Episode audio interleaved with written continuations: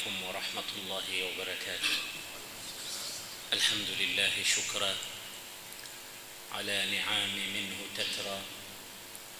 نحمده سرا وجهرا وبالغدو والآصال. وأشهد أن لا إله إلا الله وحده لا شريك له ولا وزير له لا معين له ولا مثيل له لا شبيه له ولا ند له. ليس كمثله شيء وهو السميع البصير. هو الأول بلا بداية والآخر بلا نهاية. لا إله إلا الله وحده لا شريك له. له الملك وله الحمد يحيي ويميت وهو على كل شيء قدير. وأشهد أن سيدنا ونبينا وعظيمنا وحبيبنا ومعلمنا محمدا رسول الله. بعث لشرع كالشمس وضحاها وبسنة كالقمر إذا تلاها وبقرآن بعث لشرع كالشمس وضحاها وبقرآن كالقمر إذا تلاها وبسنة كالنهار إذا جلاها فمن أعرض عنهما عاش في ظلمة الليل إذا يغشاها.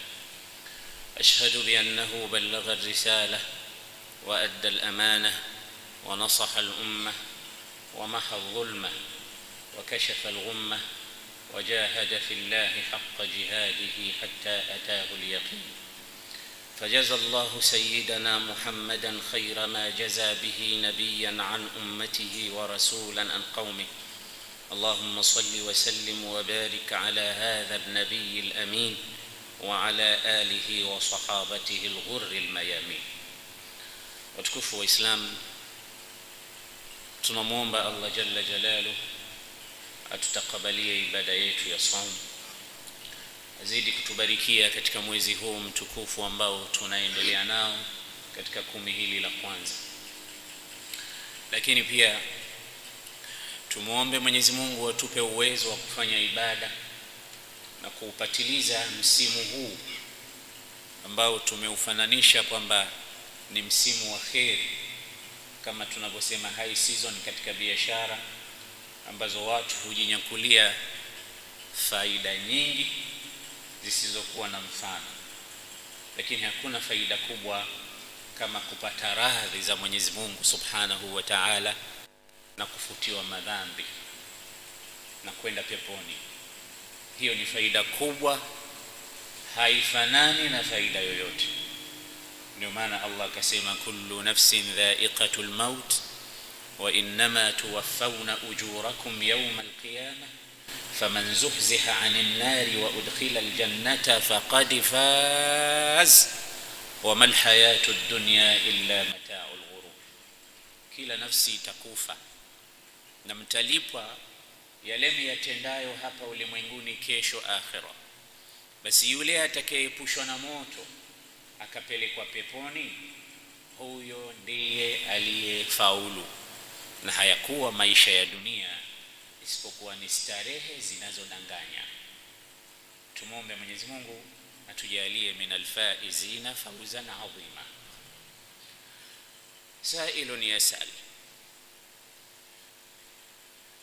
Kuna mtu anauliza anasema kuntu asalu nafsi nilikuwa nikiiuliza sana nafsi yangu indama asmau anna salafa kanu yakufuna ala qiraati lquran وعلى الصلوات أمدا طويلا دون ملل ولا كلل nilikuwa nikisimuliwa nikisikia kwamba wale waliopita wema walikuwa wakichukua muda mrefu sana kufanya ibada bila ya kuchoka wala bila ya kushtakia.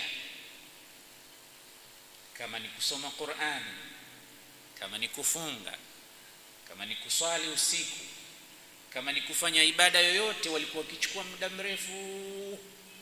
Nikawa nashangaa muda mrefu huu wanauchukua bila ya kuchoka vipi hawa watu kwani si binadamu?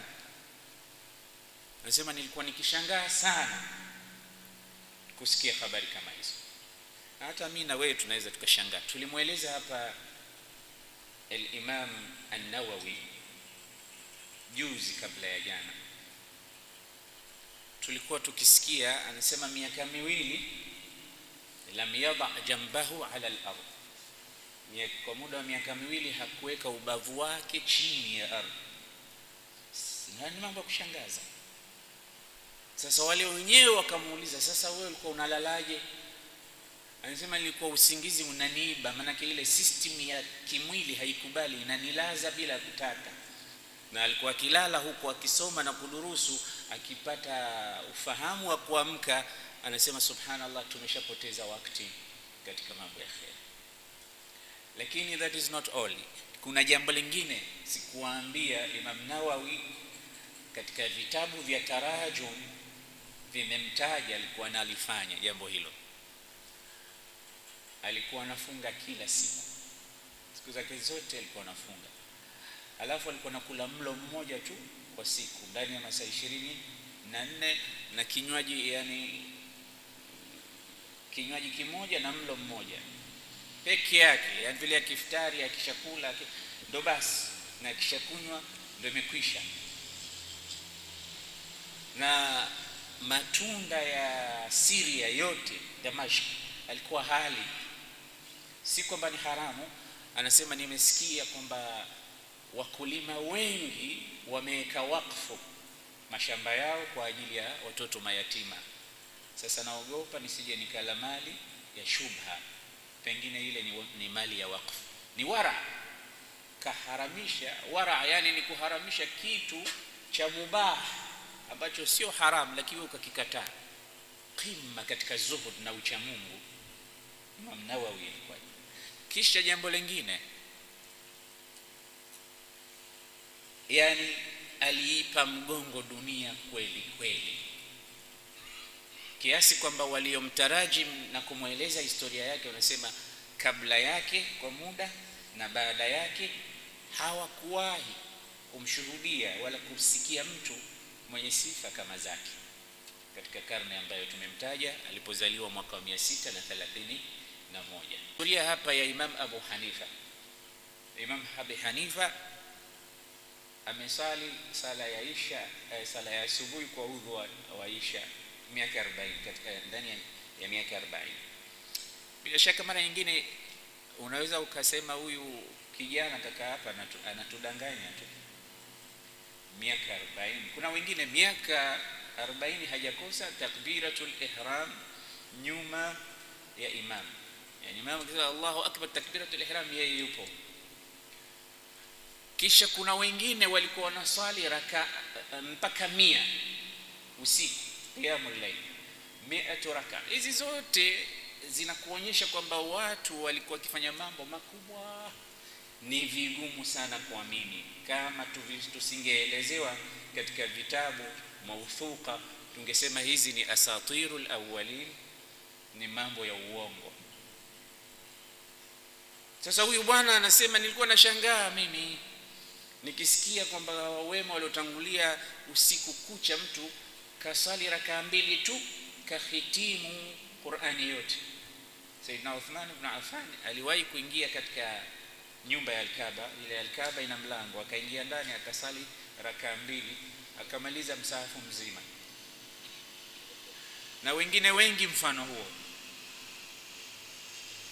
Sasa nilikuwa nikishangaa nikisikia stories kama hizo. Lakini anasema lamma raaitu nilipoku, nilipokuja sasa katika zama zetu hizi faraaitu nnasa yakufuna ala jawalatihim. Nikaona namna watu walivyo strike na kushughulika na mitandao ya simu zao. Zala alajabu anni. Ile ajabu nilikuwa nikishangaa ikaniondoka. Umeona amepata kitu cha ushahidi kwamba mtu anaweza akakesha bila ya kulala. Usiku kucha kwa jambo lake huyu alikuwa anakesha kuswali. Bila ya kulala mpaka asubuhi anaswali isha anasali alfajiri kwa udhu wa isha. Inawezekanaje? Anasema siku hizi za mitandao nimefahamu. Na vijana hili wanalielewa. Nadhani katika vijana tuliokuwepo hapa tupo ambao tumeshawahi kukesha na simu mkononi tuseme ukweli. Mpaka kunaadhiniwa kutoka adhana ya isha mpaka asubuhi yake hujalala ukalala mchana. Wajaalna al-laila libasa wajaalna naumakum subata wajaalna al-laila libasa. Lakini wewe wajaalna lailakum maasha. Unaishi na mitandao una simu una peruzi unatoka mtandao huu unakwenda huku unatoka huku unakwenda huku una... niekeeni network iko low niwekeeni wifi niwekeeni nini mitandao. E, na juzi waliokuwa na mitandao walipopandisha vile vinaitwaje vifurushi e, nchi nzima ikapiga kelele. Kwa sababu ndio chakula chao watu. Si sisemi kwamba nawatetea warudishe ile. Lakini pia kuna watu wanatumia katika kheri. Kwa sababu mitandao ni kisu chenye makali huku na huku itategemea kinatumiwaje. Eh, maana hizi hapa pia hawa ni mitandao vile vile. Wanarusha na wenzetu wanapata kutufuata kutoka Italy kutoka Morocco kutoka kila pahali katika pembe ya dunia. Utadhani wamekaa pamoja na sisi. Iko mmoja alikuwa ananitumia message kutoka London anasema yeye ana, anaishi hapa karibu. Anasema utadhani bado niko katika darsa kama kawaida. Kwa, kwa mitandao hii hii kwa mitandao sasa itategemea we unaitumiaje. Lakini wengi tunaitumia makosa. Tuna misuse simu hizo. Tunachuma madhambi mengi kwa kutumia mitandao yetu. Kwa hiyo limadha zala alajab? Kwa nini ajabu ya kwamba mtu alikuwa akiswali rakaa mia akisoma qurani usiku kucha mpaka kuna kucha akiswali sala ya alfajiri kwa udhu wa isha ajabu imeondokaje kwa huyu bwana. Anasema lamma raaitu ukufahum ala jawalati. Nilipoona namna watu walivyoshughulika na mitandao yao na simu zao. Ah, sipingi tena. Anaweza mtu akaswali miaka 40 sala ya alfajiri kwa udhu wa isha. Kwa namna hivi ndio nilipenda ile moja japo ni jokes lakini ni ukweli humo humo mitandaoni mmoja alisema wallahi tungeshughulikia na dini yetu kama tunavyoshughulikia na simu moto wa jahannam ungebakia kuchoma mahindi. Al, alikuwa anasema hivyo kwa sababu gani? Kwa sababu wameona namna watu walivyoshughulika na simu. Zimetushughulisha sana. Na ya rate na tamani zingekuwa zimetushughulisha katika kheri. Tunashughulika wengi na kueneza machafu na mabaya na kusengenyana na kumbuana na kuchafuana na kutukanana na kutiana aibu na dosari. Na ndicho kinachoenea katika misingi michafu ambayo kesho akhera hiyo simu itakwenda kuwa mzigo mkubwa kwa yale ambayo umetumia katika simu yako. Allah anasema katika suratu nur إن الذين يحبون أن تشيع الفاحشة في الذين آمنوا لهم عذاب أليم في الدنيا والآخرة والله يعلم وأنتم لا تعلمون. إن الذين hakika wale ambao kwamba yuhibbuna an tashia alfahishatu wanapenda uchafu uenee. Fi ladhina amanu kati ya wale waliomwamini mwenyezi mungu. Lahum adhabun alimun. Watu hao wenye kupenda hayo mambo ya enee ya uchafu wana adhabu kali. Wapi? Fi dunia wal akhira adhabu kali hizi hapa duniani na kesho akhira wallahu ya'lam na Mwenyezi Mungu anajua wa antum la ta'lamun. Nyinyi hamjui kitu. Ndugu yangu chochote kichafu katika simu yako akikwambia share usije ukashare. Lolote baya ambalo umesomeshwa na si lazima baya usomeshwe. Si lazima baya usomeshwe wala zuri usomeshwe. Dini yetu kuna mambo hata kama mtume hakusema hata kama allah hakusema moyo tu unayachukia. Ndo fitra ndo maumbile kuna mambo mengine watu wanayakataa wanayapiga vita lakini hawajui qurani wala hawajui sunna za mtume wala hawakupokea nafsi yoyote. Lakini tukamwambia ah, siwezi kufanya hilo. Ile fitra inakataa. Ndio maana kuna mambo ambayo mwenyewe mwanadamu anayaona kwamba hayafai haya kwa hiyo wewe bila ya kuambiwa ukiichi kitu bwana ni kichafu ni kibaya akikwambia mtu share usishare. Utakuwa shareholder utakuwa na mambo makubwa kesho akhira kwa sababu utakuwa wewe ni sababu ya ule ubaya kuenea ulimwengu mzima. Nimewambia hizi darsa zinaenea ulimwengu mzima. Ingelikuwa hiki ni kitu kichafu na kibaya hawa wanaopeperusha hawa wangekuwa shareholder wa machafu haya ambayo yanafanyika lakini alhamdulillah hivi ni vikao vya kheri. Sasa sisi tumerusha mara ngapi picha mbaya? Tumerusha mara ngapi masengenyo ya kumsengenya mtu? Tumemtaja mtu vibaya mara ngapi katika simu zetu? Tulipoambiwa share tukashare. Ni mara ngapi? Sasa sikiliza wanachuoni wanakuambia nini kama una tabia ya kushare share tu? Wengine hawatosheki kwa kushare huwa wanafanya machafu yao alafu wanajirekodi. Kisha wanayaachia kila hakutosheka kumuasi mwenyezi mungu bali mungu sasa ona napeleka huko mbele watu wengine wapate kuona. Awafundishe na watu wengine kufanya mambo ya maasi na machafu. Msikilize mwanachuoni anasemaje. Anasema alladhi yushiu lfahishata hatta wain lam yamalha ashad ala llah mimman amilaha wala yushiuha mtu yoyote mwenye kueneza uchafu akautawanya akashea uchafu huyu madhambi yake ni makubwa mbele ya allah.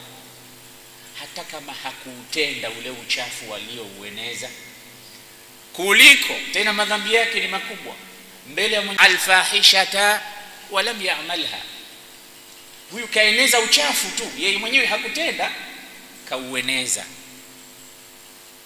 Nasema dhambi zake ni kubwa hata kuliko yule ambaye kautenda lakini yeye kajistiri kaficha.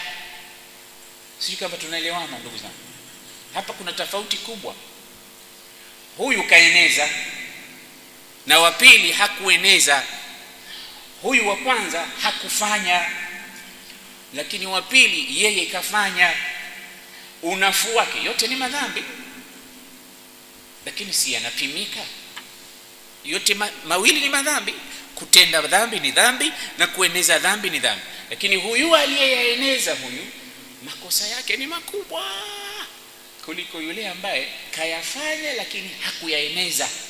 Kajifanyia tu mwenyewe. Kwa nini kwa nini yule alioyaeneza na hakufanya awe na makosa makubwa mbele ya allah kuliko alioyafanya na hakuyaeneza? Kwa nini?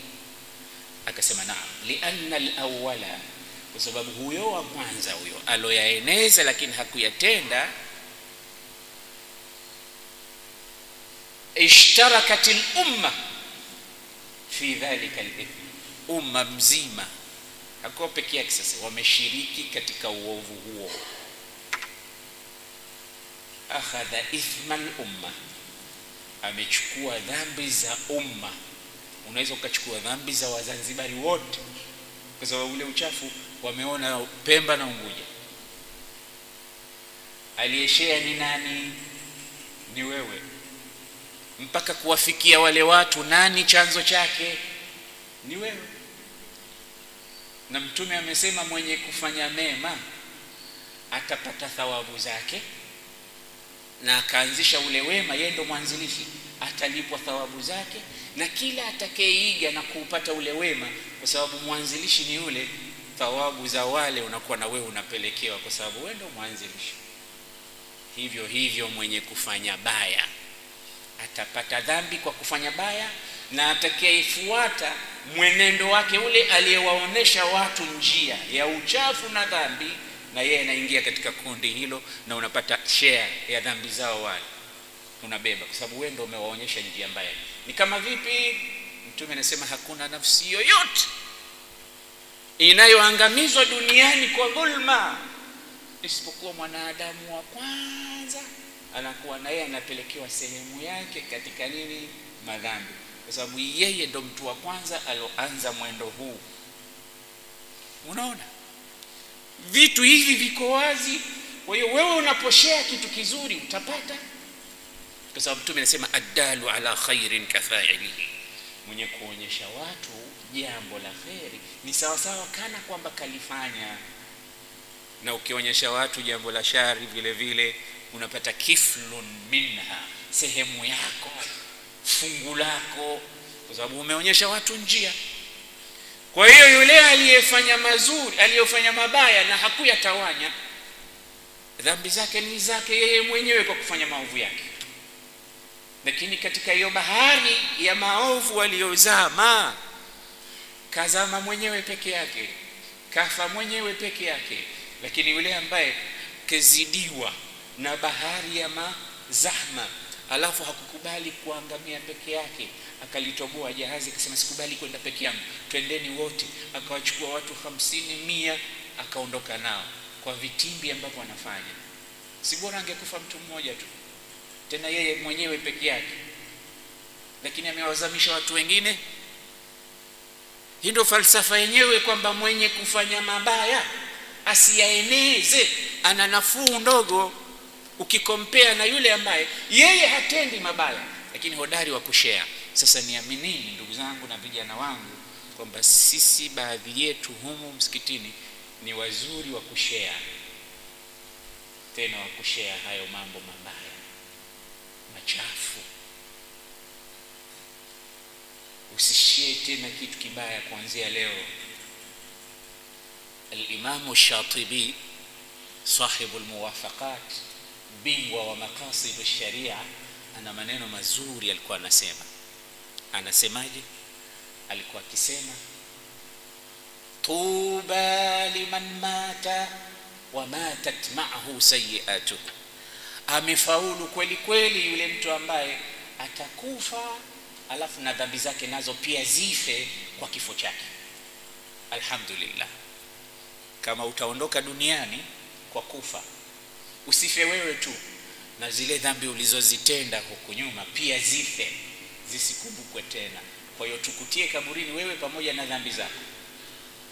Usiache athari ambayo watu watakuwa wanafuatafuata kwamba hili bwana ka, katuonyesha fulani lakini kishakufa miaka kumi iliyopita. Ole wako. Kwa sababu sunna zako hizo zitakuwa bado zinaendelea. Tuba liman mata wa matat maahu sayiatu. Amefaulu amenali saada mtu ambaye atakufa alafu afe na dhambi zake zote.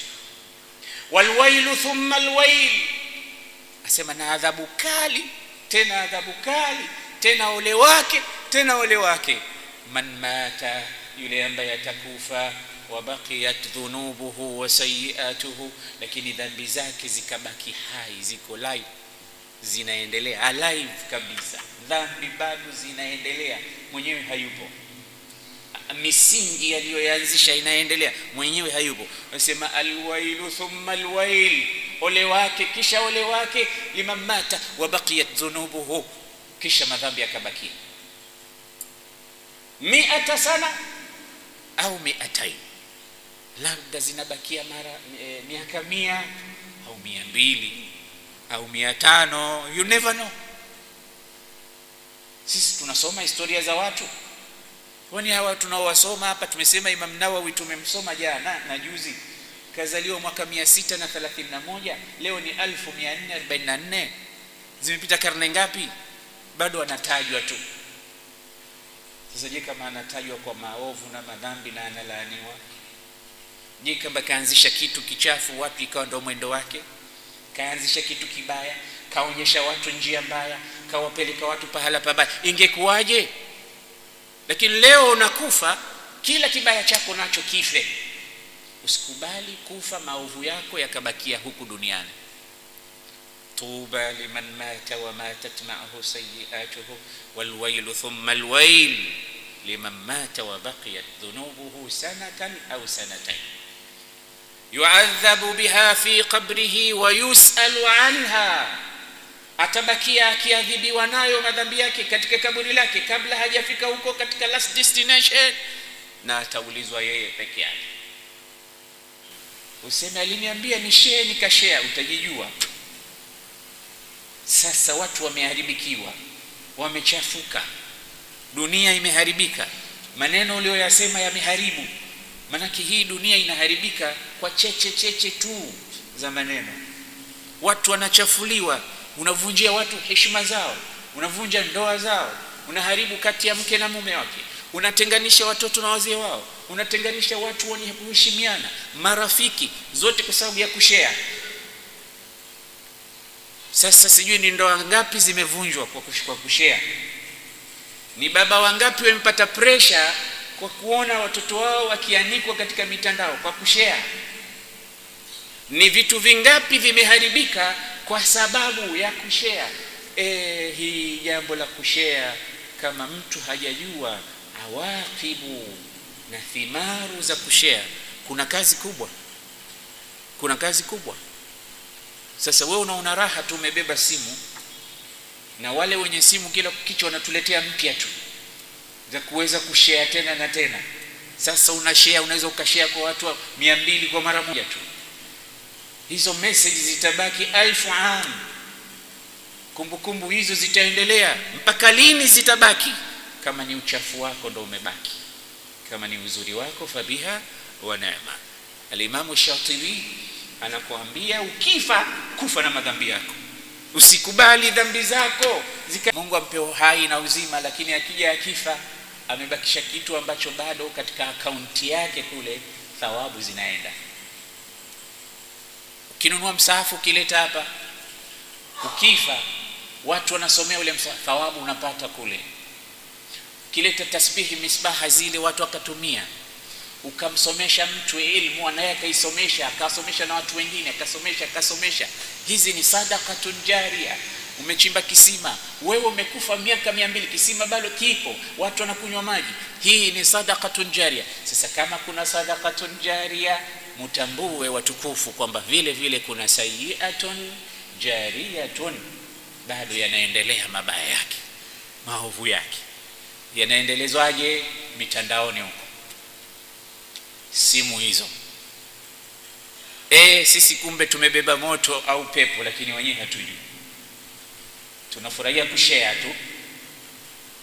Alhamdulillah leo nimepata simu mpya. Kumbe umepata moto mpya. Una habari kuna mambo makubwa.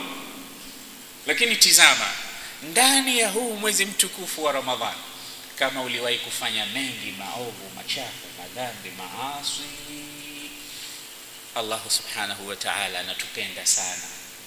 Ndio maana aliposema shahru ramadhan alladhi unzila fihi lquranu hudan linnas wabayinatin min alhuda walfurqan فمن شهد منكم الشهر فليسم ومن كان مريضا أو على سفر فعدة من أيام أخر. يريد الله بكم اليسر ولا يريد بكم العسر ولتكملوا العدة ولتكبروا الله على ما هداكم ولعلكم تشكرون. وإذا سألك عبادي عني فإني قريب. أجيب دعوة الداع إذا دعان فليستجيبوا لي وليؤمنوا بي لعلهم يرشدون. أحل لكم ليلة الصيام الرفث إلى نسائكم. إلى نسائكم. هن لباس لكم وأنتم لباس لهن. mwisho wa aya mahala shahid napotaka mimi baitul qasid juu shahru ramadan alladhi unzila fihi alquran chini wa idha saalaka ibadi anni chini yake tena uhilla lakum lailata siyam.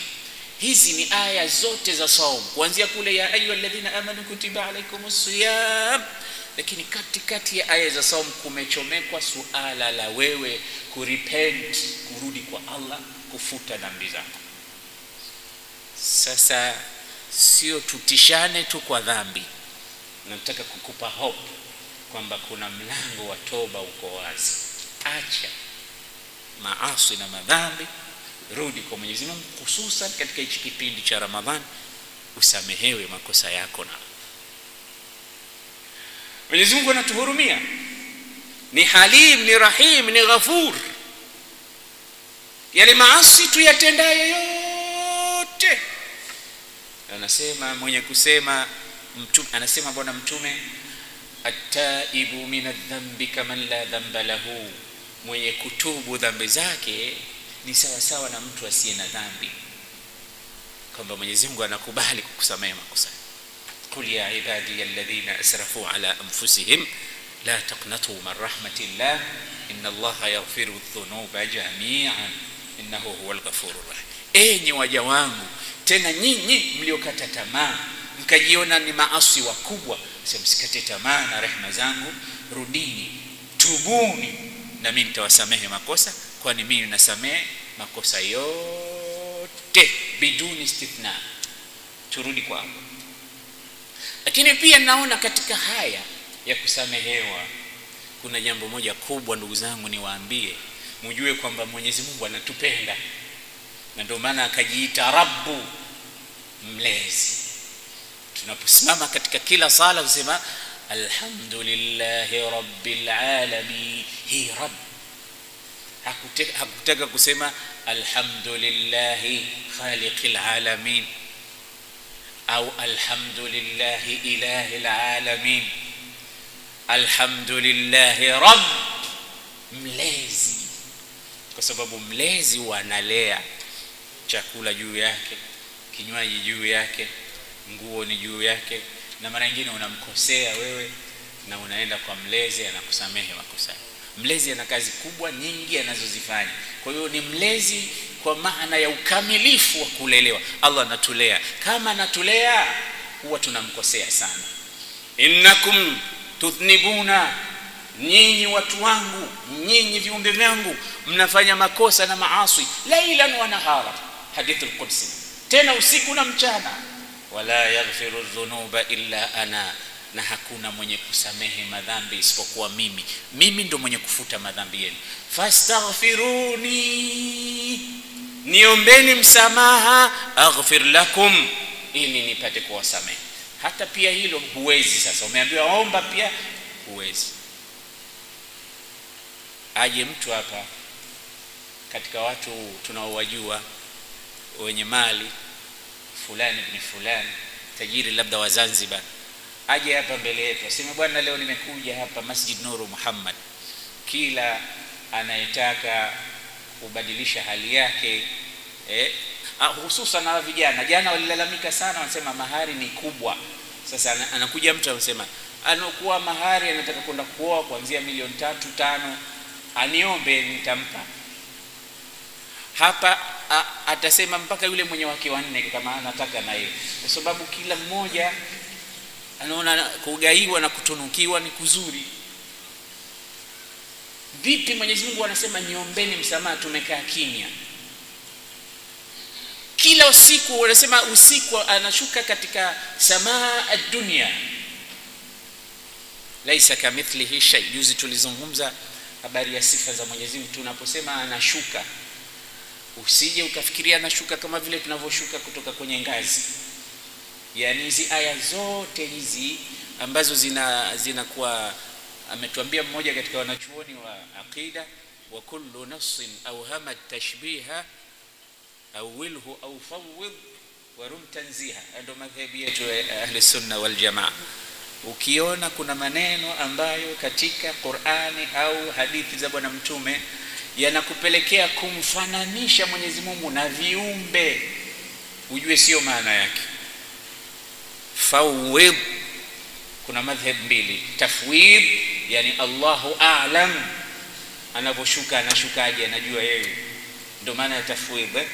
au awil au awilisha. Tawili kama ile inayotumika kwamba yanzilu ay yanzilu rahma au tanzilu rahmatuhu au yanzilu malakum inashuka rehma zake au malaika wake anashuka. Kuogopa ile kumfananisha Mwenyezi Mungu na viumbe. Kwa sababu ashukae huwa anaacha place ana, anaacha sehemu vacant kabisa anayeshuka. Sasa ukimfananisha mwenyezi mungu hivyo utakwenda kukufuru kana kwamba kuna sehemu mungu amejaa pahala fulani. Unaona unakwenda katika maneno mabaya mazito makubwa anaacha sehemu anakwenda sehemu. Au yatanakal anahamahama anatoka pahala anakwenda pahala pengine. Wakati kule allah amesema laisa kamithlihi shay. Hakuna kitu anachofanana naye mwenyezi mungu. Mungu ni mungu. Si inaeleweka hapo. Na hili ni somo muhimu la aqida ambalo watu wanapaswa kusoma. Ndio aqidatul awam tulisomeshwa huko katika vyuo watoto wadogo wanazihifadhi sifa za mwenyezi mungu na namna eh, anavyokuwa mwenyewe subhanahu wa taala eh, la ibtidaa lahu wala intihaa lahu. Hana mwanzo mwenyezi mungu wala hana mwisho. Eh, usije ukauliza kwao ni wapi alitoka wapi nani aliyemuumba mungu. Hayo makosa hayo maswali yatakwenda yatakupeleka pahala sipo. Kwa sababu thinking capacity yetu haiwezi kufikia katika kile ambacho unakitaka kufikia. Sah anasema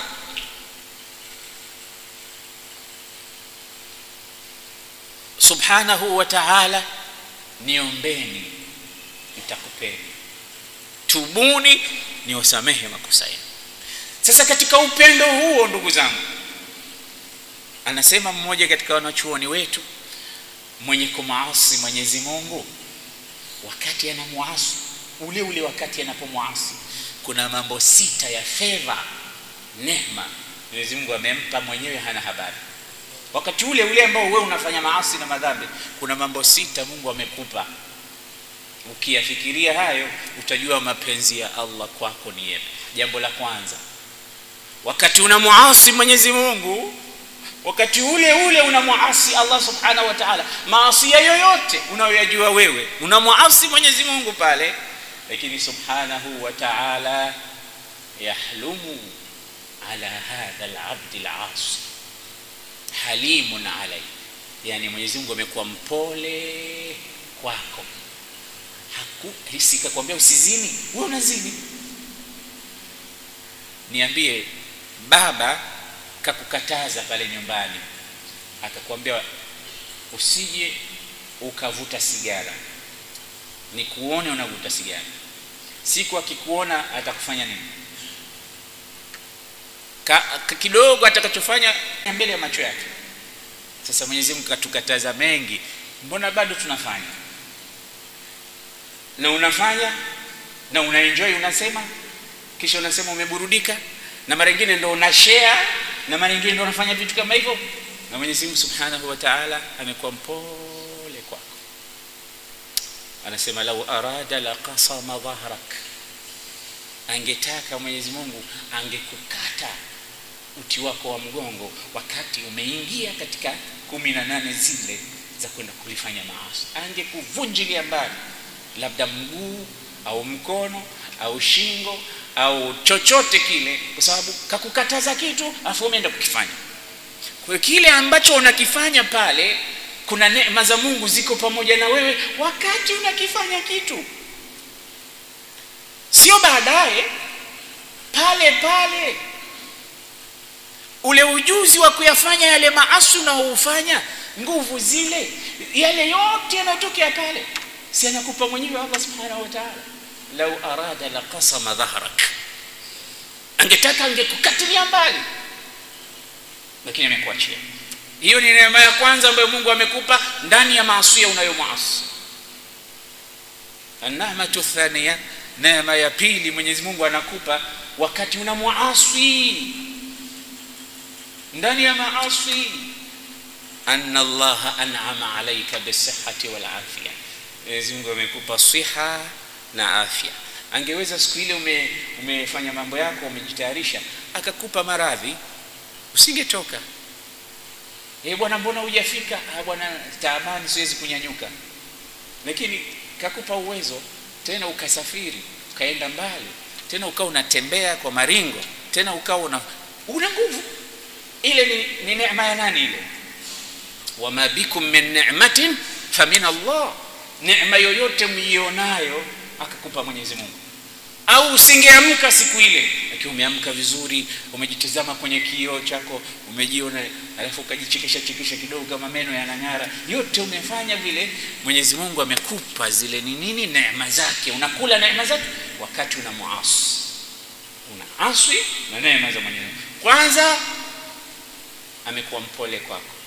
Pili anakupa neema na nguvu na afya wakati una aswi. Tatu annahu yasturuk. Pale wewe unafanya ya kufanya mwenyezi mungu anakustiri. Hakuna mtu anayekuona hakufichui anajalia tena hakuna mtu yoyote anayejua. Umestirika. Sitri kutoka kwake jalla jalalu. Tena angalia tena ikitokea labda mtu akakuona binadamu mwenzako akakuona ah, fulani unafanya yule mtu anaambiwa man satara musliman satarahu llahu yauma alqiyama. Yule mtu anaambiwa na yeye akustiri kwa sababu akitaka na yeye kustiriwa na mwenyezi mungu awastiri wenzake. Yaani sio yeye mungu tu kwamba amekustiri na, na anawaambia watu waliokuona pia wakustiri. Utayakuta wapi mapenzi kama hayo kama si kwa rabbu alalamin? Yaani wewe unaniasi alafu mi nakuwa mpole kwako. Alafu tena nimekustiri. Alafu pia wanaokuona wakataka kukufichua pia nawaambia mnafanya makosa. Ndo yale? Inna alladhina yuhibbuna an tashia. Inaingia hapo. Katika hadithi nyingine mtume anasema kullu nnasi muafa. Watu wote wanasamehewa madhambi. Illa almujahir. Isipokuwa mtu mwenye kujifichua wakauliza masahaba nani anajifichua? Anasema mtu aliyefanya mambo mabaya jana alafu asubuhi akapambauka akaeneza ubaya wake yeye mwenyewe kwa mwenyewe. Hey, jana ilikuwa hivi ilikuwa vile ilikuwa hivi. Huyu hasamehewi kwa sababu anajifichua. Angebakia kwamba sitri ya mwenyezi mungu iliyomsitiri akaendelea nayo vile vile. Mwenyezi mungu anataka kukustiri na kukusamehe. Lakini maadamu unajifichua mwenyewe ni dhambi kubwa zaidi kwa sababu unaeneza machafu na mabaya. Hata kama ni juu ya nafsi yako mwenyewe. Je kumweneza mtu mwingine uchafu wake wewe mwenyewe umeambiwa usieneze uchafu wako. Je kumweneza mtu mwingine uchafu wake ndio hizi aya katika suratu nur. Kwa hiyo jambo hili lingine baada ya kuwa mpole kisha akakus, akakupa neema sasa amekustiri. Jambo la nne allahu subhanahu wa taala baada ya kukustiri annahu yaftahu laka baba tauba mwenyezi mungu anakufungulia mlango wa toba anakwambia anytime anywhere. Siku yoyote pahala popote mja wangu unayeniasi mlango wangu wa toba uko wazi. Ukitambua kwamba umenikosea nenda kwa mola wako utubu na nitakusamehe makosa yako. Yaani wakati una aswi hapo hapo bado anakuambia mlango wa toba uko wazi. Inna allaha yaqbalu taubati ahadikum ma lam yugharghir Mwenyezi Mungu anaikubali toba ya mmoja wenu kama roho haijafika katika nafasi yake ya mwisho. Yaani angalia, una aswi na privilege nyinginezo Mungu anakupa na, na, na favor mbalimbali na neema, una aswi. Kisha anasema mlango huo wa toba hauna masharti, yani kwamba ili Mwenyezi Mungu akukubali lazima uende Maka, sema jamani eh, mimi inabidi munifanyie mchango, madhambi yangu hayasamehewi mpaka nifike Maka. Inahitaji gharama, inahitaji hela, inahitaji wasa. Allah anakuambia na, yani mlango uko wazi, si lazima uende pahala fulani ndio ukubaliwe toba, wala si lazima siku fulani, wakati wowote, pahala popote. Kisha katika hadithi Mtume anasema inna allaha yabsutu yadahu billaili liyatuba musiu nahar wa yabsutu yadahu binnahari liyatuba musiu llail hatta Mwenyezi Mungu hukunjua mikono yake usiku apate kutubu aliyeasi mchana, na akafungua mikono yake mchana apate kutubu aliyefanya maasi usiku, mpaka jua litakwenda mashariki kutoka magharibi. Hii yote Mwenyezi Mungu kukupa neema wewe. Kwa hiyo ni jambo la nne yeah jambo la tano hilo eh? Kwanza amekufanya wewe mpole, kisha amekuneemesha siha na afya. Tatu amekustiri. Nne mlango wa toba uko wazi tano yale machafu yako yote uliyoyafanya labda kwa miaka 40 au 60 ukifunguliwa ule mlango na ukaenda ukatubu yubaddilu llahu sayiatihim hasanati yale machafu yote yale yanabadilishwa yanakuwa mazuri yanakuwa mema kwa sababu umerudi katika suratul furqan wala yaznun waman yafal dhalika yalqa athama يضاعف له العذاب يوم القيامة ويخلد فيه مهانا إلا من تاب وآمن وعمل عملا صالحا فأولئك يبدل الله سيئاتهم حسنات وكان الله غفورا رحيما wapi utapata kheri kama hizi kwa viumbe viumbe ukimkera anakumaliza anakuondoa anakunyima hakupi kitu we jaribu hilo kwa baba tu jaribu hilo usijaribu mwenyezi mungu subhanahu wa taala haya yote amekufanyia kwa sababu anakupenda hili jambo la tano. Anafanyaje mwenyezi mungu? Maovu yako yote yanabadilishwa ukitubu unakuwa mazuri. Yubaddilu llahu sayiatihim hasanat. Maovu yanabadilishwa yanakuwa mema. Jambo la mwisho ambalo mwenyezi mungu amakupa wakati unamwasi anasemaje? Anakupenda. Ukija ukitubu anakupenda mwenyezi mungu anasema inna allaha yuhibbu tawabina wa yuhibbu lmutatahirin mwenyezi mungu anawapenda wenye kutubu. Anawapenda wenye kutubu. Ujue ndo wewe unayemwasi hapo. Ukiamua kupiga hatua ukarudi kwa mwenyezi mungu asema anakupenda. Tena angalia dika ya maneno ya allah. Hakusema inna allaha yuhibbu taibina kuna tofauti kati ya taib na tawab taib ni mwenye kutubu lakini tawab mwenye kurudi rudi rudi rudi sana kutubu mara kwa mara. Na harudi mara kwa mara mtu kwa mwenyezi mungu isipokuwa dhambi zake ni, nyingi. Ni mubalagha. Tawab anatubia sana. Na ukitubia sana maanake una dhambi nyingi sana. Unashtuka? Msikilize mwenyezi mungu anakuambia katika wachamungu watu wema aliyowaandalia pepo. Sariu um, ila maghfiratin min rabbikum wa janna arduha as-samawati wal uiddat lilmuttaqin الذين ينفقون في السراء والضراء والكاظمين الغيظ والعافين عن الناس والله يحب المحسنين والذين إذا فعلوا فاحشة أو ظلموا أنفسهم ذكروا الله فاستغفروا لذنوبهم ومن يغفر الذنوب إلا الله anasema katika wale ambao wamewaandalia pepo kawataja pepo ardhuha samawati wal ard alladhina yunfiqun wenye kutoa mali zao. Bisarai wadhara katika hali zote wepesi na uzito. Walkadhimin alghaidh na wenye kuzuia hasira zao. Wallahu yuhibbu almuhsinin na watu wenye kufanyia wenzao ihsan. Walladhina idha faalu fahishatan. Hawa wameingiaje hapa na wameandaliwa pepo hiyo wale ambao wakifanya maasi na madhambi. Dhakaru llaha hukumbuka kwa mwenyezi mungu. Fastaghfaru wakaomba msamaha lidhunubi kwa makosa yao. Na mwenyezi mungu akawasamehe wameingiaje hapa watu wenye sifa ya kwenda peponi na wao wameingiaje hapa? Walladhina idha faalu fahisha au dhalamu au wakadhulumu nafsi zao kwa maasi na madhambi. Yote ni kuonyesha kwamba mwenyezi mungu anatupenda. Huu ni mwezi ambao toba ndo wakati wake.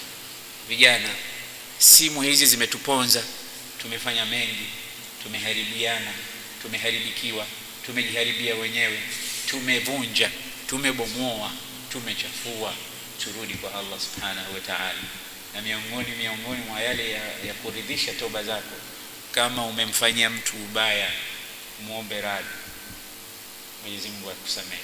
Allahuma arina alhaqa haqqan warzuqna itibaa وأرنا الباطل باطلا وارزقنا اجتنابه. اللهم إنك عفو كريم تحب العفو فاعف عنا. يا تواب تب علينا وارحمنا وانظر إلينا. يا تواب تب علينا وسامحنا فيما جنينا. يا تواب تب علينا واغفir lana waliwalidina insha allah darsa zetu zinaendelea. Na leo kama juzi tumepata vile vile bahati ya kuwa na mheshimiwa makamu katika darsa yetu. Mwenyezi mungu akupe umri mrefu akupe siha na afya upate kusimamia katika kuongoza wewe pamoja na mheshimiwa rais pamoja na makamu wa kwanza. Mwenyezi mungu atujalie sote ni katika watu wenye kusikia yaliyokuwa mazuri na kuyafuata